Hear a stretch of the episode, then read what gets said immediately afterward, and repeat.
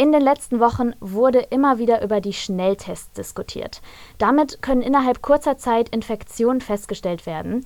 Ziel ist es, damit weitere Öffnungsschritte möglich zu machen. Gefordert wurde beispielsweise zweimal die Woche alle Schülerinnen und Schüler zu testen. Bei mir ist jetzt mein Kollege Justus Stelli.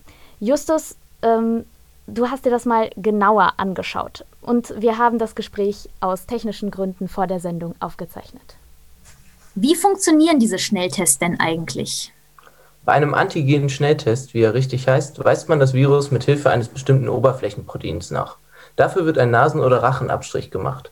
Dieser Abstrich wird dann auf einen Teststreifen gegeben.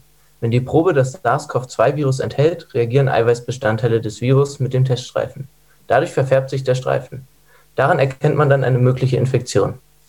Bisher war der PCR-Test die Standardmethode. Worin unterscheidet sich dieser denn von diesem Schnelltest? Der PCR-Test funktioniert anders. Es wird zwar ebenfalls wieder ein Nasenrachenabstrich gemacht, allerdings wird die Probe auf bestimmte DNA-Abschnitte des SARS-CoV-2-Virus untersucht. Diese werden mit Hilfe eines Enzyms vervielfältigt. Und dann können sie mit einem speziellen Gerät in einem Labor nachgewiesen werden. Das hört sich für mich jetzt erstmal ziemlich umständlich an. Wie lange braucht es denn, bis so ein PCR-Test ausgewertet ist? Das kann schon mal 24 Stunden oder noch länger dauern. Und genau das ist das Problem.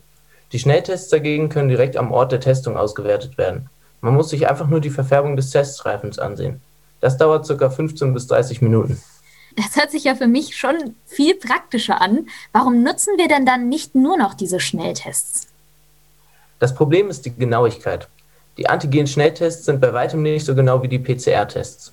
Das Robert-Koch-Institut geht momentan davon aus, dass die Schnelltests nur vier von fünf Infizierten richtig erkennen.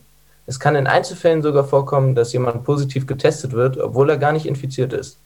Ein weiteres Risiko besteht darin, dass die Tests bei falscher Durchführung, zum Beispiel durch Laien, nicht das korrekte Ergebnis anzeigen. Nach längerer Abwägung wurden Schnelltests für zu Hause jetzt aber zugelassen. So könnten beispielsweise Kulturveranstaltungen für negativ Getestete wieder möglich werden. Die Bundesregierung will allen Bürgerinnen und Bürgern einen kostenlosen Test pro Woche zur Verfügung stellen. Nach langer Diskussion wurden nun Schnelltests auch für zu Hause zugelassen. Obwohl sie nicht so genau sind wie die PCR-Tests, können sie hilfreich sein. Für weitere Öffnungsschritte. Justus Stelli hatte die Information. Aus technischen Gründen haben wir das Gespräch vor der Sendung aufgezeichnet.